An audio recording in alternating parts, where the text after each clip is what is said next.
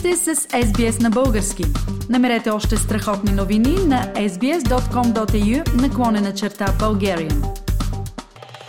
Сега в акценти на седмицата към някои екзотични политически идеи. Пламене, няколко важни теми бродят предизборно из България, но да започнем от там. Ще има ли промяна във формата на държавно управление? Ще стане ли страната президентска република след заявката на Слави Трифонов за референдум по въпроса?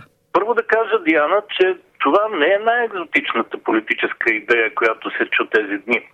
Далеч напред, според мен, се класира Стефан Янев, бивш съветник на президента Радев, бивш служебен премьер, а сега лидер на партия. Той предложи България да въведе политически борт. Орган, който да решава кои хора стават за депутати и кои не, като съответно ги допуска или спира за участие в листите. Членове на този борт трябва да бъдат хора от Православната църква, Българската академия на науките, бизнеса и синдикатите, според Стефан Янев. А според мен, ето кое може да се нарече гигантска политическа глупост. На този фон темата за президентската република е детински опит за оригиналност, а сама по себе си всъщност тя е огромен предизборен балон – целта е всеки избирател да глътне по малко хели от балона и не просто да заговори със смешен глас, но и да започне да мисли смешно. Или поне да се обърка тотално и да не знае какво да мисли. Защото по нашите земи мисленето преди вод е противопоказно за политическото здраве на цялата политическа класа. А, първо, според Конституцията, важен въпрос като смяната на формата на държавно управление не може да се реши с референдум, а може да бъде решение само на Велико народно събрание. Второ, дори по някакъв начин да се стигне до референдум и той да одобри промяната, конкретното решение пак трябва да вземе Велико народно събрание с две трети от гласовете, т.е. 267 депутати да го подкрепят. Трето, преди да се стигна до там обаче, трябва, например, следващия редовен парламент да вземе решение за свикване на Великото народно събрание. Това също става с мнозинство от две трети, в този случай 180 гласа. Но такова мнозинство не е имало събрано никога през последните 33 години, дори по наистина изключително важни теми, като презрялата нужда от промяна в съдебната система и баланса между властите. Няма да го събере и парламента, за което ще гласуваме на 2 октомври. Това са някои основни точки, Диана, свързани с техническата, така да се каже, страна на референдума. Колкото до съдържателната му страна, там нещата са още по-ясни. Идеята за преминаване към президентска република просто съдържателна страна няма. И това лесно се доказва. На първо място да попитаме, защо точно сега е нужна промяна на формата на държавно управление – Отговор няма. Или има няколко отговора с нулева стойност за обществото.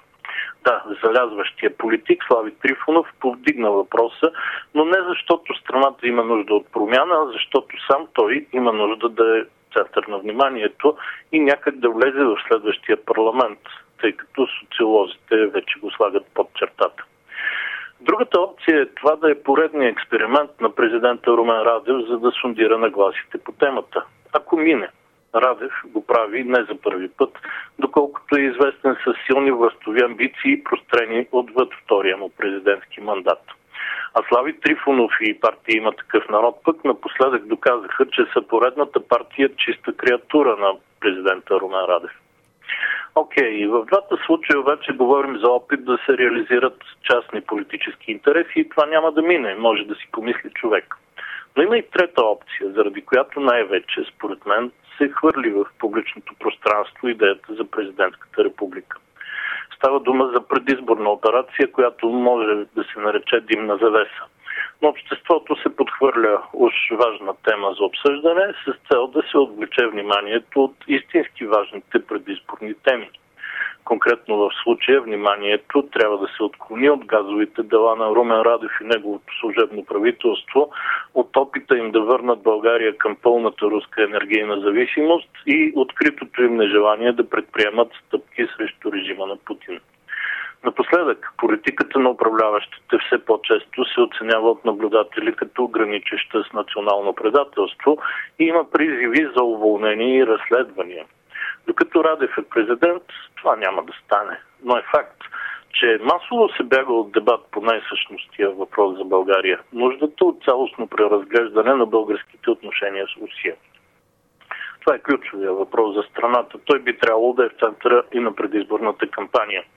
Точно обратното обаче се случва и той идва не само от президента Радев и назначените от него службогонци. Практически всички партии, които се очакват да влязат в следващия парламент, замитат под килима темата за отношенията с Русия. Замитат я, включително ГЕРБ, които са членове на Европейската народна партия и би трябвало да имат недвусмислена позиция. Замитат и от ДПС, които са членове на Европейския либерален интернационал.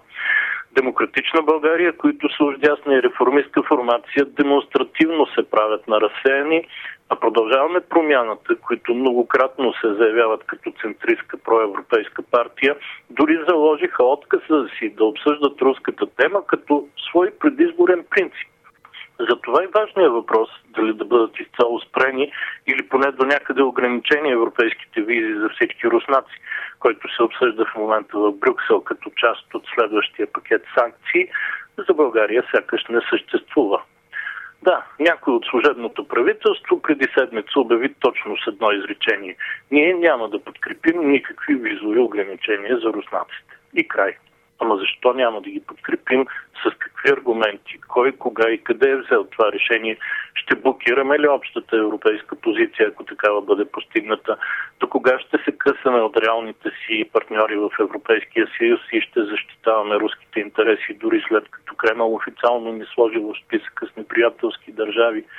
На тези и още много въпроси отговор няма, а най-често и никой не пита.